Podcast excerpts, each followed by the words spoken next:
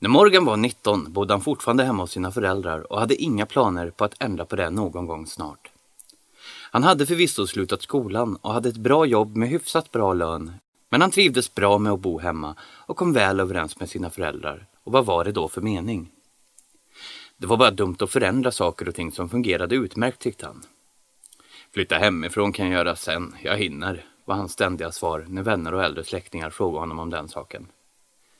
Hans föräldrar hade ingenting emot det heller och tog det hela med jämnmod. Han hinner, han har gott om tid på sig, brukar de i sin tur säga när de fick frågan. Morgan betalade för sig där hemma varje månad och huset var tillräckligt stort så vad gjorde det väl att han stannade hemma ett par år till? De tyckte mest att det var trevligt att fortfarande ha honom där. Morgan älskade att bo som det gjorde. Nästan på landet och nästan i stan. Huset låg vid en lugn mindre villagata i utkanten av stan och det var bara hus på ena sidan av vägen. Det var inte många hus heller. Åtta stycken stora fyrkantiga tvåvåningshus låg som jätteklossar mitt i åtta stora fyrkantiga trädgårdar som var fyllda av bär, frukt och blommor, bersåer och träd att klättra i och tillräckligt väl tilltagna för att man skulle behöva anstränga sig ordentligt för att lyckas störa grannarna. Det var ju länge sedan han slutade klättra i träd förstås, men han mindes fortfarande den där tiden med vemod och han älskade de där träden. På andra sidan gatan löpte ett sällan använt järnvägsspår med en liten nedlagd station i slutet av gatan. Eftersom det användes så sällan stördes det inte av någon tågtrafik, men förr om åren, när Morgan var barn, så brukade cirkusen alltid komma till stan med tåg och lasta av sina djur och sin utrustning vid den gamla stationen och sedan gå resten av biten till cirkusplatsen. Morgan mindes det där med värme. Det kom alltid i slutet av maj och alltid, alltid sent på natten. Hans föräldrar brukade väcka honom och ta med honom ut på gården för att se dem anlända och så stod de där på uppfarten i den kyliga nattluften. Han i sin pyjamas och insvept i en filt och föräldrarna med varsin kappa hängandes löst över axlarna och såg cirkusen komma till stan och hur det på vägen passerade den tysta, nedsläckta villagatan.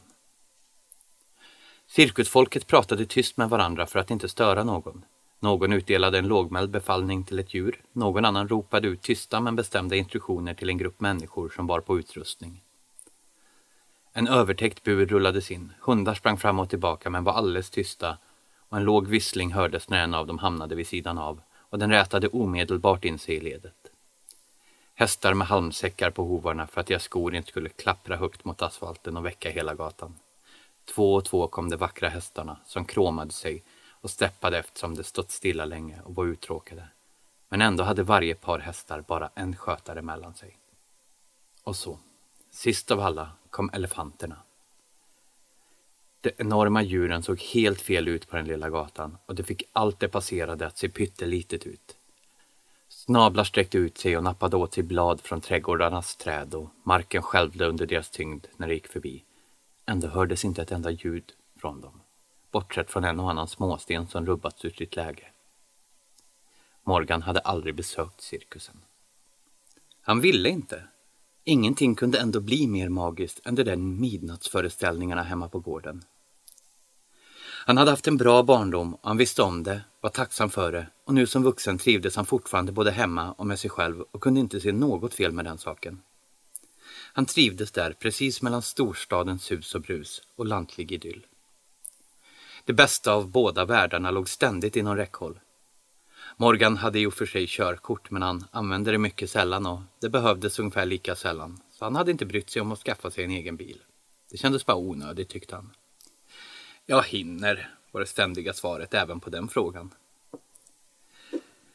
Morgan delade sin tid mellan jobbet, familjen, vännerna, staden och lugnet. Däremellan tyckte han mycket om att löpträna och gjorde det så ofta han fick tid. Ibland gav han sig ut ensam, men för det mesta sprang han tillsammans med sin barndomsvän Vlad. Morgan och Vlad hade hållit ihop sedan de var små och gick på dagis och det var fortfarande det bästa av vänner. Det var nästan som bröder, trots att de i grund och botten var varandras raka motsats i mångt och mycket. När Morgan var sansad och eftertänksam var Vlad temperamentsfull och impulsiv. När Vlad var energisk och framåt var Morgan lugn och tänkte över konsekvenserna. Men de var båda nyfikna, vetgiriga och gillade nya saker och ett litet äventyr då och då. Vlad var alltigenom ryss. Han var född i Sverige men hävdade ofta gärna och stolt att han var ryss ända ut i fingerspetsarna, precis som sina föräldrar. Vlad var överhuvudtaget en stolt människa och han backade inte för särskilt mycket och framförallt inte för en utmaning. Men han var också en smula för benägen att kasta sig huvudstupa in i saker och ting utan att nödvändigtvis tänka efter särskilt mycket före. Många gånger hade Morgan fått hjälpa honom ur sådana där inte så värst genomtänkta situationer som ofta hade med hans häftiga temperament att göra. Och Morgan brukade säga att Vlad påminde om Kalanka. Vlad brukade kontra med att Morgan var som Bror Duktig, fast tråkigare och feg och ifrågasätta vem av de båda seriefigurerna som egentligen hade mest kul. Så där höll de på och retades med varandra och ibland kunde det nog mellan dem bli tillräckligt rå och brutal ärlighet för att få omgivningen att förskräckt dra efter andan. I synnerhet det som kände till Vlads eldfängda humör. Men det blev faktiskt mycket sällan osams. De kompletterade varandra och det var väl förmodligen det som gjorde att de kom så väl överens och tolererade så mycket från varandras elaka tungor som det skulle blivit rasande om någon annan sagt. Det var bra människor. Båda två, var för sig. Men tillsammans blev det ännu lite bättre och som team var de nästintill oslagbara. Så var det. Nu när de slutat skolan och hade jobb båda två var det ibland lite svårt att få tiden att gå ihop. Men med lite pussel så brukade de få ihop i alla fall tre gånger i veckan då de tog en gemensam joggingrunda och passade på att prata lite skit under tiden. De möttes halvvägs och de hade sedan länge speciella slingor som de sprang eftersom de visste exakt hur långa det var. Då och då hände det också att de tog en helt ny väg åt ett helt nytt håll och det hände att de då hamnade någonstans där det aldrig tidigare varit. Och det var just vid ett sådant tillfälle som den här historien tog sin början. Den där dagen hade de tagit en helt ny väg och passerat genom de gamla delarna av staden och slutligen hamnat i ett gammalt rivningskvarter. Där stod tomma bostadshus och väntade på att rivas. Där fanns tomma tomter fullt av ogräs och gammalt bråte en och annan igenbommad affär med skyltfönster fortfarande täckta med lysröda skyltar om utförsäljning. Trasiga leksaker och cyklar. En rostig trehjuling som saknade ett hjul stod mitt på trottoaren och ett par sönderslagna bilar stod fortfarande kvar på parkeringen utanför ett av husen. Kvarteret var inte särskilt stort, men när man stod mitt i det såg det ut som vilket slumkvarter som helst utomlands, bortsett från att det här var helt tomt på människor. Morgan och Vlad stannade upp och såg sig omkring, helt förbluffade över förfallet. De hade inte en aning om hur det såg ut i den här delen av stan och tyckte nog att det både var spännande och förskräckligt. Vlad blev som vanligt genast eld och lågor och ville gå omkring och titta, gå in i husen, undersöka. Morgan bromsade upp det hela. Vi kikar lite bara, men vi måste ha ficklampor om vi ska gå in någonstans för här finns knappast någon ström kvar. Och det var så det hela började. Av en ren slump upptäckte de inledningen på och ingången till en mycket obehaglig historia. Och precis som med alla andra konstiga historier här i världen så började det med en ganska liten upptäckt. Men ack vad det spred sig som ringar på vattnet. Och snart hade den där lilla upptäckten blivit till något mycket större som både Morgan och Vlad hade svårt att släppa taget om och bara låta vara. Men det började som en helt vanlig joggingrunda i annorlunda riktning i ett fallfärdigt rivningskvarter. Det gick försiktigt omkring där bland de övergivna husen och lokalerna en god stund utan att se en enda levande människa på hela tiden. Det var nästan en surrealistisk känsla. Trots närheten till stan kändes det som att de blivit förflyttade till en helt annan värld där människor inte längre fanns och bara spåren efter dem fanns kvar. Men bara ett par gator bort var det liv och rörelse, precis som vanligt. Det var bara det här kvarteret som hade dött. Det kändes åtminstone som om det hade det. Så många människor som levt sina liv där, haft sin vardag där, uppfostrat barn, arbetat, som handlat mjölk och bröd i den lilla butiken. Nu när allihop var borta fortsatte sina dagar någon annanstans och bara skalet haft omkring sig och sina liv fanns kvar så saknade det skalen liv. Morgan undrade vad det hade tagit vägen allihopa och Vlad funderade på hur det överhuvudtaget kunde tillåtas att se ut så här. Varför rev inte kommunen bara ner eländet, jämnare med marken? Det såg ju inte precis ut som att någon bodde här igår, menade han. Morgan höll med och tyckte att det var lite konstigt att inte ens hört talas om kvarteret. Vlad sparkade till en gammal rostig konservburk så att en högljutt skramlande rullade iväg tvärs över gatan till andra sidan. Av någon anledning fick det där ljudet om att båda två se sig omkring. Kanske var det för att ljudet var så högt i tystnaden att det nästan väntade sig att det skulle ha väckt det som sov eller slumrade här. Eller det. Båda två kände sig lite dumma efteråt. Det fanns ju ingen där, det visste det ju. Vlad harklade sig och kände på ytterdörren till det närmaste huset. Öppet, sa han förvånat och klev in innan Morgan hann komma med några invändningar. Morgan följde tveksamt efter honom in i halvdunklet som rådde i trapphuset och tryckte mot bättre vetande på lampknappen. Såklart fanns ingen el, men det var värt ett försök. Ingenting hände. Morgan suckade och Vlad log mot honom. Oroa dig inte, jag ska bara titta lite, sa Vlad. Morgan suckade ännu en gång, lite tyngre och mer uppgivet den här gången. Sedan följde han Vlad tätt i hälarna medan han gick runt och kände på alla dörrarna. Låst. Allt var låst utom ytterdörren och dörren ner till källaren som stod på vid gavel längst ner i källartrappan. Nej, nej, sa Morgan genast och mycket bestämt när han fick syn på den mörka rektangel som var ingången till källaren. Ficklampa. Vlad ryckte bara på axlarna och gick ut på trottoaren igen med Morgan tätt efter sig. Det började bli dags att ge sig av hemåt och det vände om för att ta samma väg det kommit. Därmed passerade en av ödetomterna och självklart var Vlad bara tvungen att vika av in på den och ta sig en titt där också. Självklart, tänkte Morgan och följde efter Vlad in på tomten. Egentligen var han precis lika nyfiken på allt det här som Vlad. Han råkade bara vara mer försiktig. Han hade ett mer omfattande säkerhetstänkande och hade bäst framförhållning av dem. Just den här gången, när det vek av in på den där tomten, tänkte han inte riktigt i de banorna och därför kunde det mycket väl ha slutat väldigt illa för dem. För bara några få snabba steg in stod det plötsligt vid kanten av ett hål i marken. Som tur var hann de båda stanna och slapp snava på kanten eller falla ner i hålet och göra illa sig. Och istället blev de stående vid kanten och betraktade hålet. Ett alldeles runt hål med släta väggar. Ungefär som en tunnel, fast lodrätt. Och precis lagom stort för att en människa skulle kunna ta sig ner där. Det tycktes inte ha någon botten och, och väggarna var av tätt packad hård jord så långt ner de kunde se. Det såg gammalt ut och de var glada över att ingen av dem hade fallit ner där i mörkret.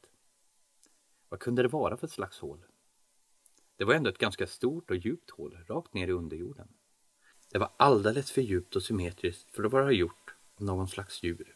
Och ledningarna, brunnar, avlopp och liknande brukade väl vara klädda av cement inuti, inte jord. Ett slukhål kanske då? Nej, det trodde de inte heller riktigt. Det var för litet för det och återigen för symmetriskt. Det såg ut som något som var byggt efter planering och noggranna beräkningar. Eller som om någon tagit en sån där gammaldags äppelurkärnare i jätteformat och stämplat hål i jorden med den. De diskuterade om att det kunde vara någon sorts arbete som pågick eller hade pågått där. Men i så fall varför? Och vem? Och vad skulle det bli? Och brukade inte sådana platser vara noggrant utmärkta med avspärrningar och varningsskyltar för att det inte ska inträffa olyckor som företaget sedan tvingas ta ansvar för? Och var fanns arbetarna och maskinerna i så fall, eller åtminstone spår efter dem? Morgan och Vlad pratade om det där hela vägen hem och försökte räkna ut vad det kunde vara för något. Men de kunde helt enkelt inte hitta någon rimlig förklaring till vad det var, eller varför det överhuvudtaget skulle finnas där, eller ens hur det hade kommit dit. Och de blev mer och mer nyfikna för varje teori de tyckte att de kunde räkna bort så som osannolik. Vlad var förstås i sitt esse och anade äventyr. Han ville helst av allt bara hämta rep och ficklampa och sedan gå tillbaka och klättra ner i tunneln för att se vad som fanns där på botten. Morgan försökte bromsa hans entusiasm så gott han kunde. Det började bli sent och de visste ingenting om hur man klättrar säkert upp och ner i den sortens hål. Dessutom visste de inte vad som fanns där nere på botten. Det kunde vara farligt. Och tänk om någon av dem fastnade i tunneln? Tänk om båda gjorde det? Tänk om väggarna rasade samman? Det var inte bara att klättra ner så där hur som helst, ansåg Morgan. De måste ta reda på mer först. Som tur var gick Vlad motvilligt med på det. Men de kunde ändå inte sluta att spekulera i det där hålet och fundera över på vad det var för något. Så innan det var hemma hade Morgan på något sätt gått med på att skulle hämta ficklampor och kommit överens om att det skulle ta Vlads bil tillbaka till hålet eftersom det inte orkade springa mer och Vlad ändå hade en. Men inga rep. Det lovade Vlad dyrt och heligt.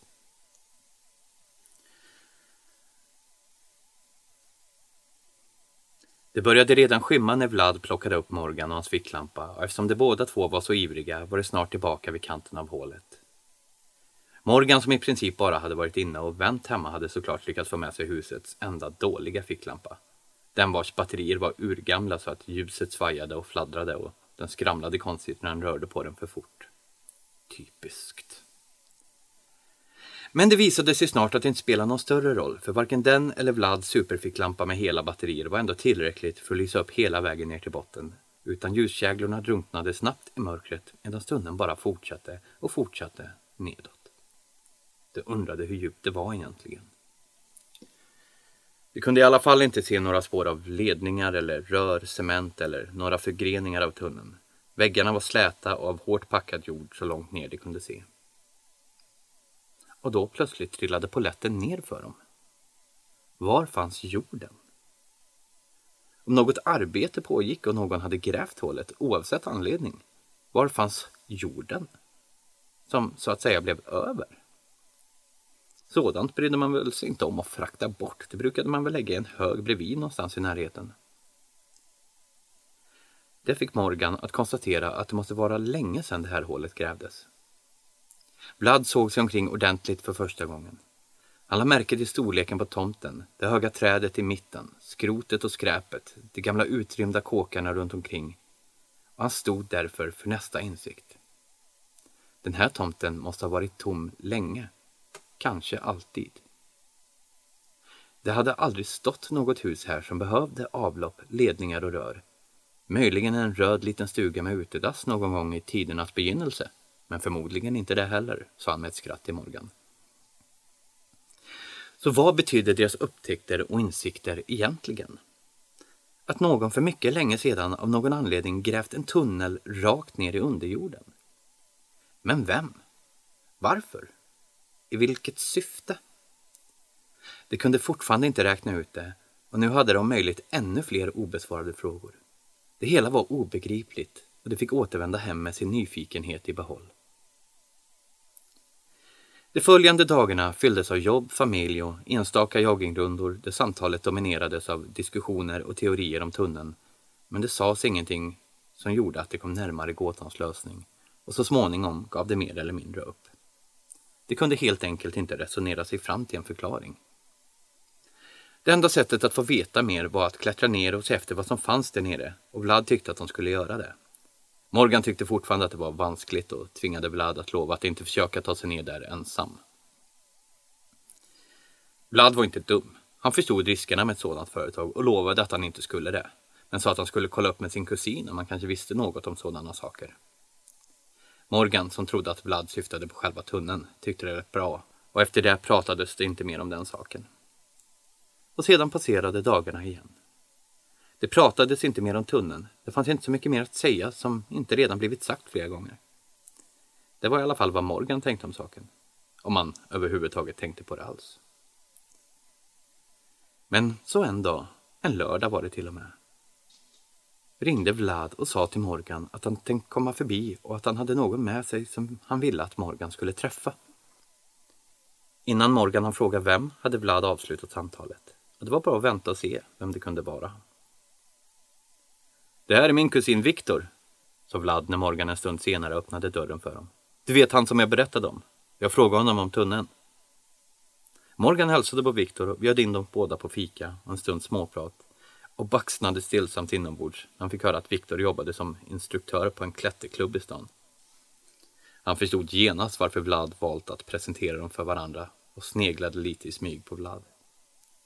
Han satt nästan och hoppade av iver, men såg samtidigt så skyldig ut att Morgan blev full i skratt. Han visste mycket väl hur otroligt nöjd Vlad var över att ha överlistat Morgans invändningar mot att klättra ner i tunneln och undersöka det närmare. Det var bara det att Morgan hade inga invändningar längre. Han var i själva verket riktigt nöjd. Det var ett klokt beslut att be Viktor om hjälp. Han visste uppenbarligen vad han gjorde och förstod sig på säkerhet och sådant som var viktigt för Morgan. Och det betydde dessutom att det äntligen kanske skulle få veta vad som fanns där nere på botten av tunneln. Bättre chans än så här skulle de åtminstone aldrig få. Så Vlad och Morgan berättade det de visste om tunneln för Viktor. Det var ju inte så mycket, det gick ganska fort. Men de lyckades ändå prata i mun på varandra några gånger och skratta åt sig själva över hur ivriga de plötsligt var. De berättade om hur tunneln såg ut, jordväggarna, husen runt omkring, träden och avsaknaden av jordhögar. Ja, varenda detalj de kunde komma på. Och Viktor rynkade fundersamt pannan. Han kunde inte på rak arm komma på vad tunneln kunde ha för syfte och frågade och frågade om de inte kunde åka dit och titta istället så att han fick se med egna ögon hur det såg ut. Då kunde han kanske säga vad det var eller åtminstone avgöra om det var någon mening med att klättra ner och titta. Och om det var säkert att göra det överhuvudtaget. Det var ju precis vad både Vlad och Morgan hade hoppats på att han skulle säga. Och det tog inte särskilt lång stund innan det stod ännu en gång vid den märkliga tunnelns mynning. Viktor kliade sig fundersamt i huvudet och fick en bekymrad rynka i pannan så fort han fick syn på mynningen. Han gick ett par varv runt hålet och trampade till hårt på kanterna några gånger för att se hur stabil konstruktionen var. Den höll för det. Sedan la han sig på mage i smutsen och försökte kika ner över kanten men möttes av samma mörker som de andra två gjort och såg inte mer än de hade gjort. Han trevade efter en sten, fann en och släppte den i mörkret. Det är inte så djupt som man kan tro, hävdade han. Och det är jordgolv där nere, för ljudet när stenen landade var dov och mjuk. Viktor reste sig och borstade av sig jorden och damm och några gula tallbarrsklyckor. Jaha, sa han sedan. Nej, jag har faktiskt aldrig sett något liknande och jag kan inte säga er vad det här är. Han gick ytterligare ett varv runt hålet och fortsatte sedan fundersamt och nästan som för sig själv. Jag fattar inte. Vart är vattnet? Det borde vara vattenfyllt när det är så här djupt. Det måste finnas ett system för vattenavrinning där någonstans och sådant bygger man inte i onödan. Det måste vara någonting där nere. Morgan och Vlad såg på varandra med ögonbrynen höjda av förvåning. Det där hade de inte ens tänkt på. Men de insåg på en gång att han självklart hade helt rätt. Grundvatten, smältvatten och regnvatten. Vart tog det vägen alltihop? Det måste finnas någon slags anordning någonstans som ledde bort vattnet från tunneln. Varför skulle någon bry sig om att konstruera något sådant om det inte fanns någonting där nere som behövde skyddas från att fyllas med vatten? Sa jag inte att det var en bra idé att ta med Viktor, sa Vlad och satte armbågen i sidan på Morgan och puttade till så att Morgan tog några ostadiga sidosteg. Nej, det sa du inte. Du tog bara med honom, flinade Morgan belåtet. Men okej då, det var faktiskt en bra idé.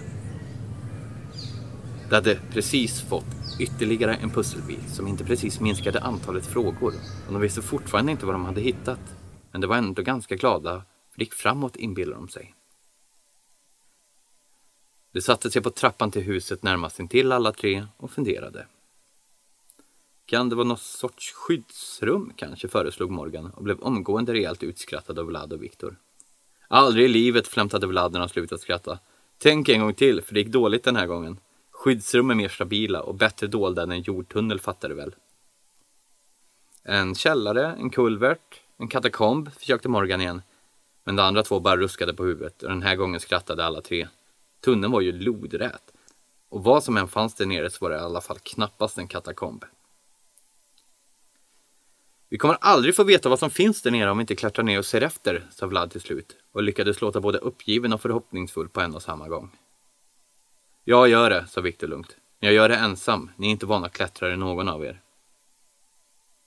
Viktor tittade strängt på Vlad som omedelbart vek undan med blicken och såg generad ut eftersom han redan tänkt tanken att följa efter Viktor ner och strunta i Viktors varningar. Jag går ner om ni lovar att inte göra det, sa Viktor till slut. Morgan lovade genast och utan att tveka och efter en kort paus lovade också Vlad. De skulle åtminstone få veta vad som fanns där. Kanske var det inte ens så spännande som de trodde när det kom till kritan. Det var redan sen eftermiddag och de ville ta vara på dagsljuset. Inte för att det spelade någon roll för Viktor där nere i mörkret i tunneln, men för Morgan och Vlad som skulle stå uppe på marken och hålla koll på knutar, ugglor och rep gjorde det faktiskt stor skillnad. Så de for iväg med Viktors bil och hämtade rep, pannlampa, handskar och ett par rejäla skor. Viktor stoppade fickorna fulla med småsaker han kunde behöva och sedan var det snart tillbaka vid kanten av hålet. Morgan lade märke till att det pågick ett slags tyst viljornas kamp mellan Vlad och Viktor, fastän av ingen av dem sa något. Det märktes på tystnaden dem emellan och på deras stela kroppsspråk och ovilja att se på varandra. Vlad såg bestämd och envis ut. Viktor butter och minst lika envis. Morgan som kände Vlad utan och innan hade inga som helst problem att förstå vad det gällde. Vlad var inte den som gav med sig i första taget och nu ville han ner. Viktor var hjärtligt trött på hans tysta tjat.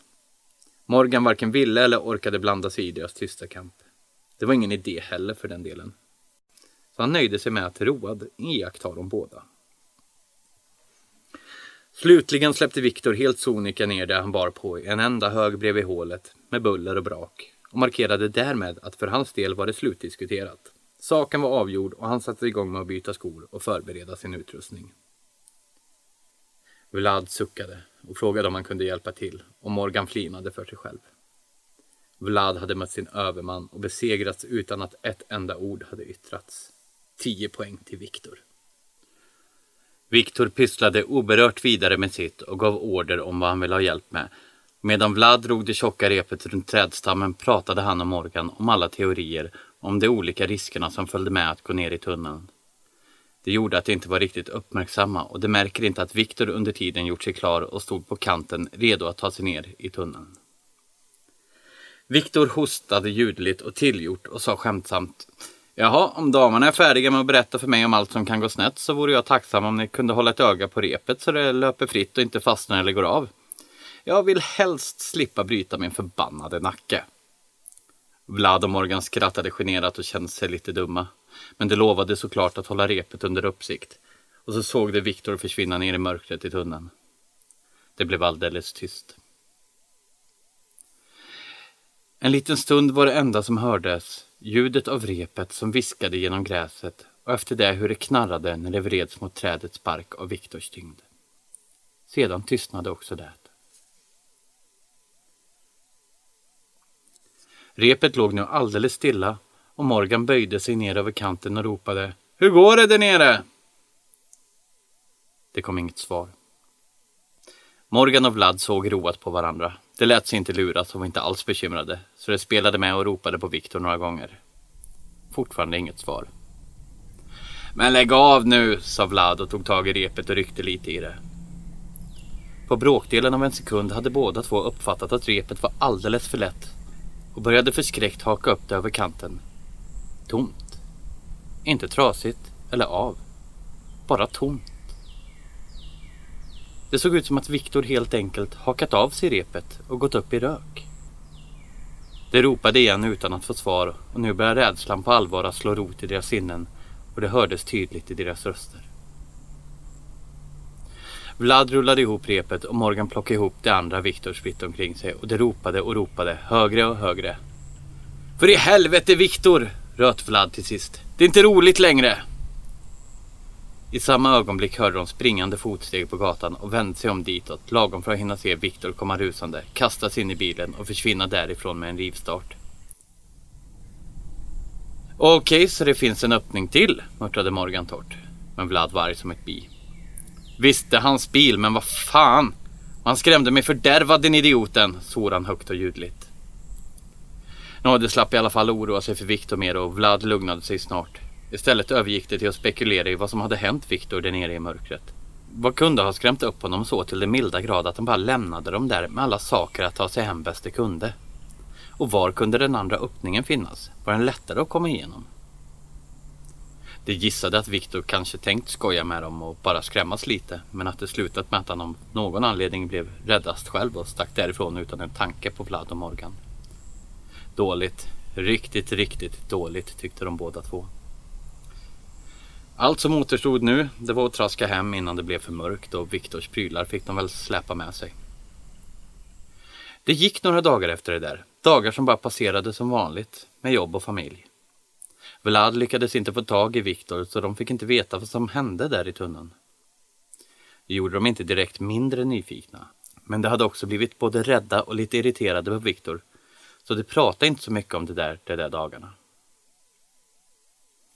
Men så en morgon vaknade Morgan av att telefonen ringde och han såg att det var Vlad. Hallå, hej, sa han med hes och sömndrucken röst inne i telefonen. Men möttes bara av tystnad.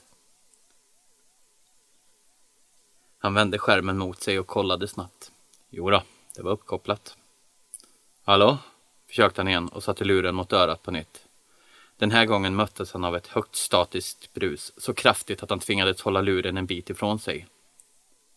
Hallå! kastade han ännu en gång och skulle precis ge upp och trycka bort samtalet när han någonstans långt inne i bruset hörde en svag avlägsen röst. Men det var inte Vlad han hörde, utan en kvinna som entonigt upprepade något om och om igen. Först kunde han inte uppfatta vad det var för ord, men när han verkligen ansträngde sig hörde han till slut vad det var hon sa. Stör inte. Kryp gång. Entonigt och om och om igen. Morgan blev plötsligt rädd och tryckte bort samtalet. Han ville inte höra mer av den entoniga rösten.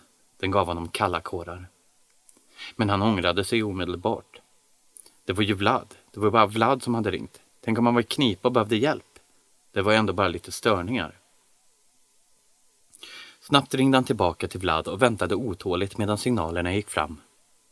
På tredje signalen svarade han. Det statiska bruset var borta och Vlad sa inte ens hej. Han tjöt bara rätt in i telefonens mikrofon så att Morgan nästan fick lock för örat. Morgan, bra att du ringde tillbaka! Det blev något fel! Jag har varit där, jag gick ner och du kan aldrig gissa vad jag hittade! Jo, en krypgång, sa Morgan med lätt darrande stämma.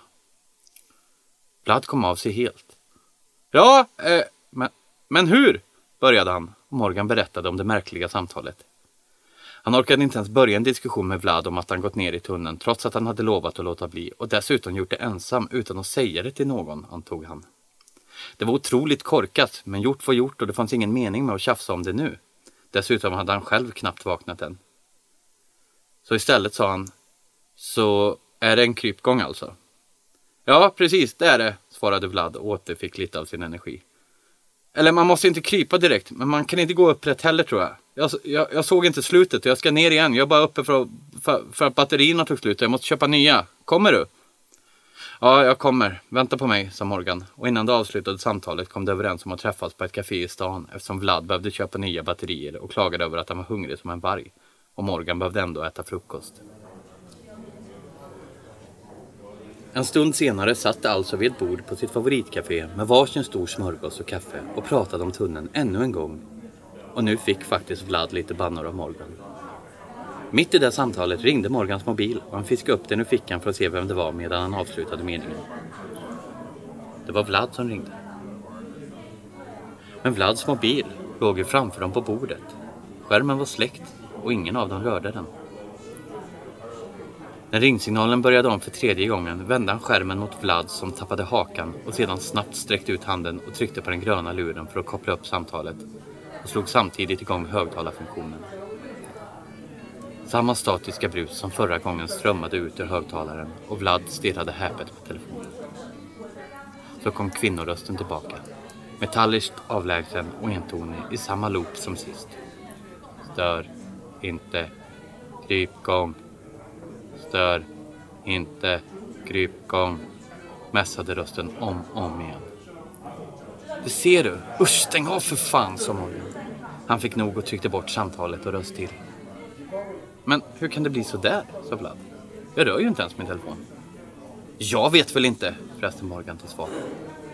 Ingen av dem var särskilt insatt i den sortens teknik. Men de var ganska övertygade om att det inte var en slump att det ringt två omöjliga gånger från Vlads mobil och varnat för att störa krypgången. Någon eller något ville helt klart att det skulle lämna krypgången i fred. Men det gjorde de inte.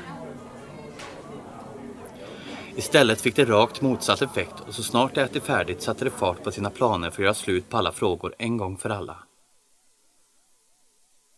När det väl var tillbaka vid tunneln såg Morgan att Vlad hade arrangerat allt precis så som Viktor gjort. Det kändes tryggt för oavsett hur det hade slutat så visste i alla fall Viktor hur man gjorde det här på ett bra sätt.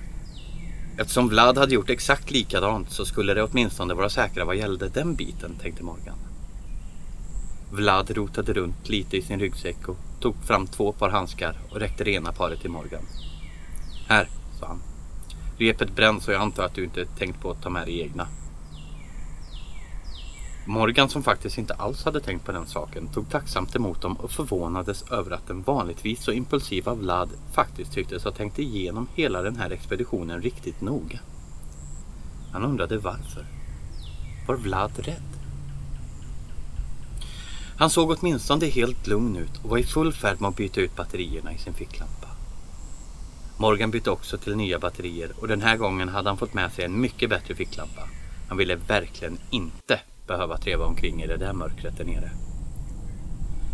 Vi måste gå ner en i taget, sa Vlad och avbröt hans funderingar. Jag kan gå först och sen väntar jag på dig där nere, okej? Okay? Morgan nickade att det var helt okej, okay, men han måste ändå ha sett osäker och tveksam ut. För Vlad log snett mot honom och tillade. Det är ingen fara kompis. Jag bara som jag. Håll emot med fötterna. Det är inte så långt ner som du tror din fega krake. jag är inte feg, försvarade sig Morgan men Vlad var redan på väg ner över kanten med ett resamt flin som Morgan tystnade. På några sekunder var Vlad helt utom synhåll. Tusen tankar fort som blixtar genom Morgans huvud medan han stod där och väntade på sin tur. Det visste ju inte vad som skulle hända. Antagligen något väldigt obehagligt eftersom Viktor blivit så rädd, tänkte han.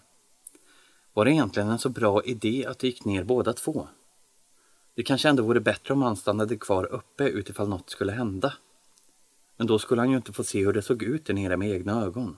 Och Vlad skulle reta honom i all evighet. Amen. Och han var inte feg. Morgan började nästan ångra att överhuvudtaget hade hittat det eländiga hålet från första början. Men jag är inte feg för fan, tänkte han igen och började känna sig lite arg. Det ryckte till i repet ett par gånger och han hörde Vlads röster nerifrån.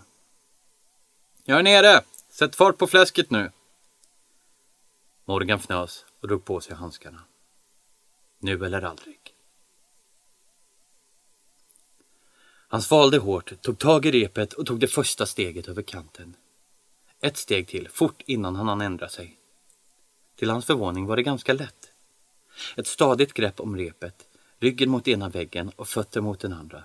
Sedan var det bara att hasa sig neråt i valfri hastighet och snart stod han där nere på botten bredvid Vlad.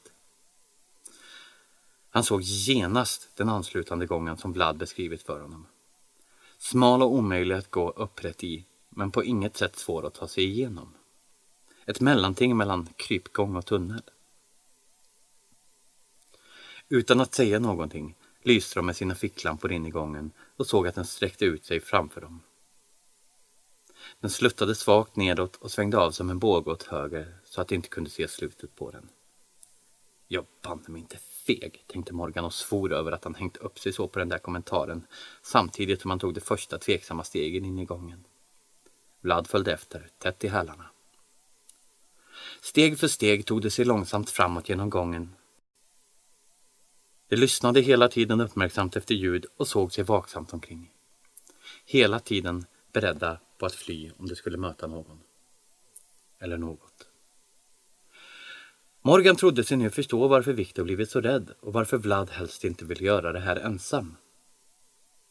Det var tvungna att hela tiden lysa med ficklamporna där de satte fötterna för att överhuvudtaget se var det gick. Men det stannade ofta upp och lät ljuskäglorna pendla över väggarna. Det luktade fukt och jord och gammalt mögel. Men det fanns också en annan lukt som de bara nästan kände igen och inte kunde definiera riktigt. Men det fick dem båda att rysa av obehag. Golvet var stenlagt med stora flata stenar som hade sjunkit ner lite i jorden. Och det fick upp hela tiden för att inte snubbla på kanterna. Men väggarna och taket verkade vara av hård pressad jord hela vägen precis som tunneln ner. Det kändes som en evighet innan det äntligen kom fram till slutet. Men till sist tog det stopp när gången slutade tvärt vid en dörr. Den var gammal och gjord av massivt trä som nu var gistet av fukt och ålder. Den hade stora, rostiga gamla beslag. Men den saknade lås. Morgan och Vlad blev stående en stund och betraktade den gamla dörren. På något sätt kändes det oväntat att den fanns där. Det hade inte föreställt sig en dörr. På grund av den låga takhöjden i gången var dörren ganska liten och den hade dessutom en ganska hög tröskel, vilket fick det att se ut som att den var gjord av och anpassad för barn. För att gå in eller ut genom den skulle de vara tvungna både att böja sig ner och gå i sidled. De tittade på varandra. Sista chansen nu. Skulle du verkligen göra det här? Skulle du öppna dörren utan att veta vad som fanns bakom? I den här miljön, och just i den stunden, kändes allt lika möjligt. Även det omöjliga. Och någonting som de ännu inte mött hade skrämt slag på Viktor. Vi måste, avgjorde Morgan till slut. Vi har kommit så här långt och går vi inte in igenom nu så slutar det ändå med att vi står här snart igen. Vlad nickade och Morgan sträckte ut handen och tog i dörrhandtaget. Dörren lät sig inte rubbas. Han gjorde ett nytt försök och tog i lite mer den här gången. Men dörren förblev stängd. Det fanns inget lås på dörren. Den måste gå att öppna. Den är nog bara gisten, sa Vlad. Den har nog kärvat fast. Han tryckte ner handtaget och kastade sig mot dörren och med ett knarrande gnissligt ljud flyttade den sig en liten, liten bit. Vlad tog i på nytt och Morgan hjälpte till så gott det gick, men det var svårt för dörren var liten och det var ont om plats. Bit för bit gled den gamla dörren upp och den skrek ut sina protester för varje centimeter. Ljudet var nästan öronbedövande i den mörka tystnaden, vilket inte precis bidrog till att minska den kusliga stämningen. Hur fan fick Viktor upp den här själv? Undrade Vlad när det tog i en tredje gång och äntligen fick upp dörren tillräckligt för att det skulle kunna krångla sig igenom öppningen och ut på andra sidan. Ingen aning, han höll starkt som en björn, sa Morgan och borstade av händerna mot byxbenen för att slippa få stickor genom handskarna. Jag undrar mer varför han stängde den igen när han väl fått upp den. Ja, det också, sa Vlad. Jag är inte feg, upprepade Morgan för sig själv. Hans nya mantra tydligen, tänkte han och lirkade sig genom öppningen och ut på andra sidan med Vlad tätt efter sig. De lät sina ficklampor vandra över utrymmet och båda två flämtade till. Vad är det här? sa de i munnen på varandra. Ett rum stort som ett normalstort vardagsrum och överallt fanns det halvbrunna gamla vaxljus. Släckta förstås, men vaxet hade smält i strängar och små pölar och det syntes att det här var inte första omgången ljus som stod där. I ena änden av rummet stod något som närmast liknade ett altare och på det stod en skål och en bägare som båda såg ut att vara av trä, åtminstone i det här skenet. I övrigt var rummet tomt, mörkt, fuktigt och kallt. Och här var den obehagliga lukten ännu starkare. Morgan tog några steg ut på golvet och för varje steg krasade under fötterna. Grusgolv, upplyste han Vlad över axeln. Vlad tyckte att det verkade konstigt. Varför var inte jordgolv här helt plötsligt? Han riktade ficklampan neråt mot Morgans fötter för att se efter. Åh, sa han bara och såg så olycklig och illamående ut att Morgan automatiskt följde hans blick. Inte grus. Ben. Han stod på benbitar. Morgan blev omedelbart illamående och lyste själv ner mot golvet för att se vart han kunde sätta fötterna utan att trampa på någons kvarlevor. Han ville väldigt gärna flytta på sig nu, men inte till vilket pris som helst. Åh jösses! utbrast han stillsamt och kände hur det började susa i huvudet. Jag är inte feg, påminde han sig. Men nu började han faktiskt tvivla på den saken. Hela golvet, som trots allt visade sig vara ett jordgolv, var fullt av symboler av olika slag. Han kunde inte se fler ben. Det tycktes alla ligga invid väggen där dörren var. Men åh, alla dessa symboler. Han ville inte trampa på dem heller. Vlad klev försiktigt över benhögen och kom och ställde sig bredvid Morgan och de tittade storögda på alla symbolerna. Kors, pentagram och en triquetra.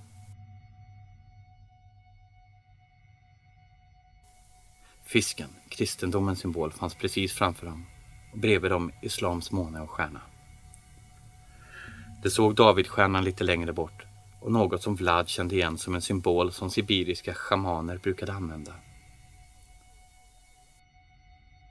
De såg Horusögat, runor och romerska siffror och flera andra som de inte kände igen och aldrig tidigare hade sett. Titta där då, sa Morgan och pekade på en perfekt rektangel med främmande ord samtidigt som han läste dem högt i skenet från ficklampan. Sator, Arepo, Tenet, Opera, Rotas.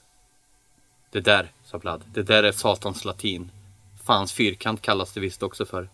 Det är ett slags anagram. Rebus som funnits sedan före kristendomen och ingen vet riktigt vad det betyder. Du skulle nog inte ha läst det där högt. De såg sig omkring och hittade fler och fler symboler. De allra flesta var okända för dem.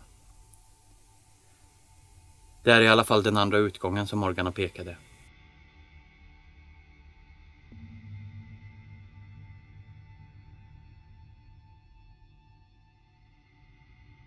I rummets bortersta hörn fanns en smal trappa som ledde ända upp till taket och slutade tvärt där.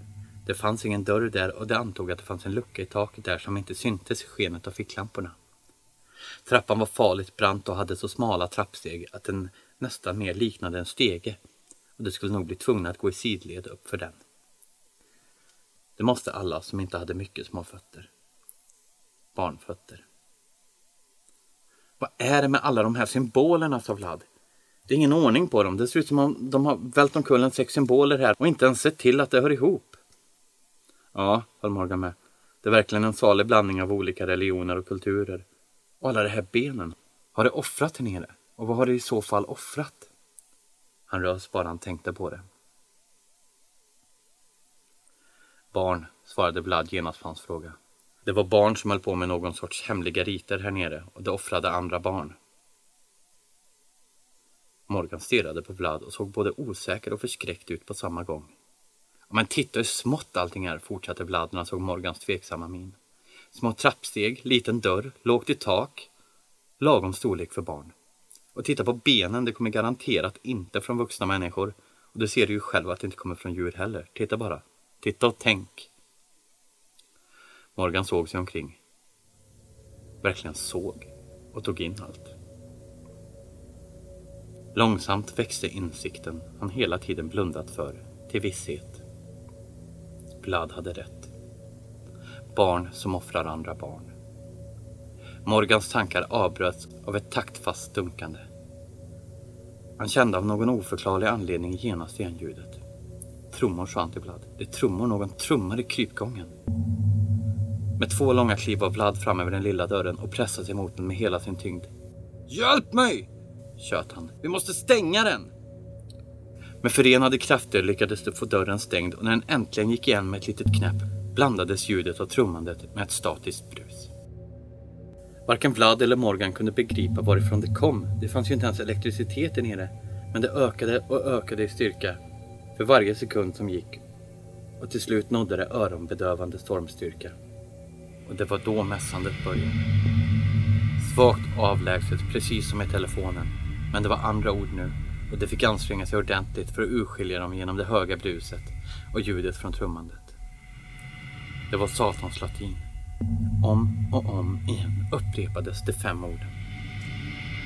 Sator, Arepo, Denit, Opera, Rotas. Entonigt mässande.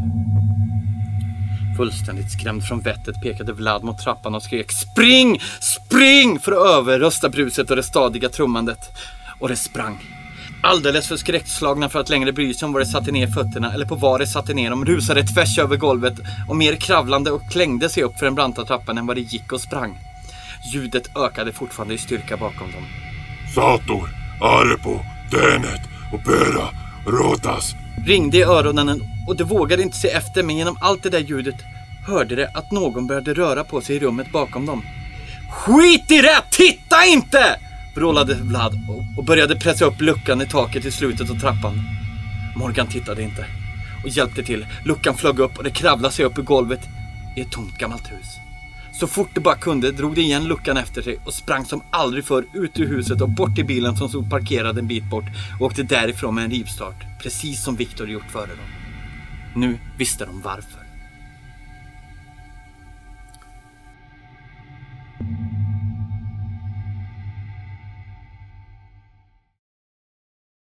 Varken Morgan eller Vlad återvände någonsin till det kvarteret. De letade uppgifter om byggnadernas och stadens historia men fann bara ytterst lite som de hade någon nytta av.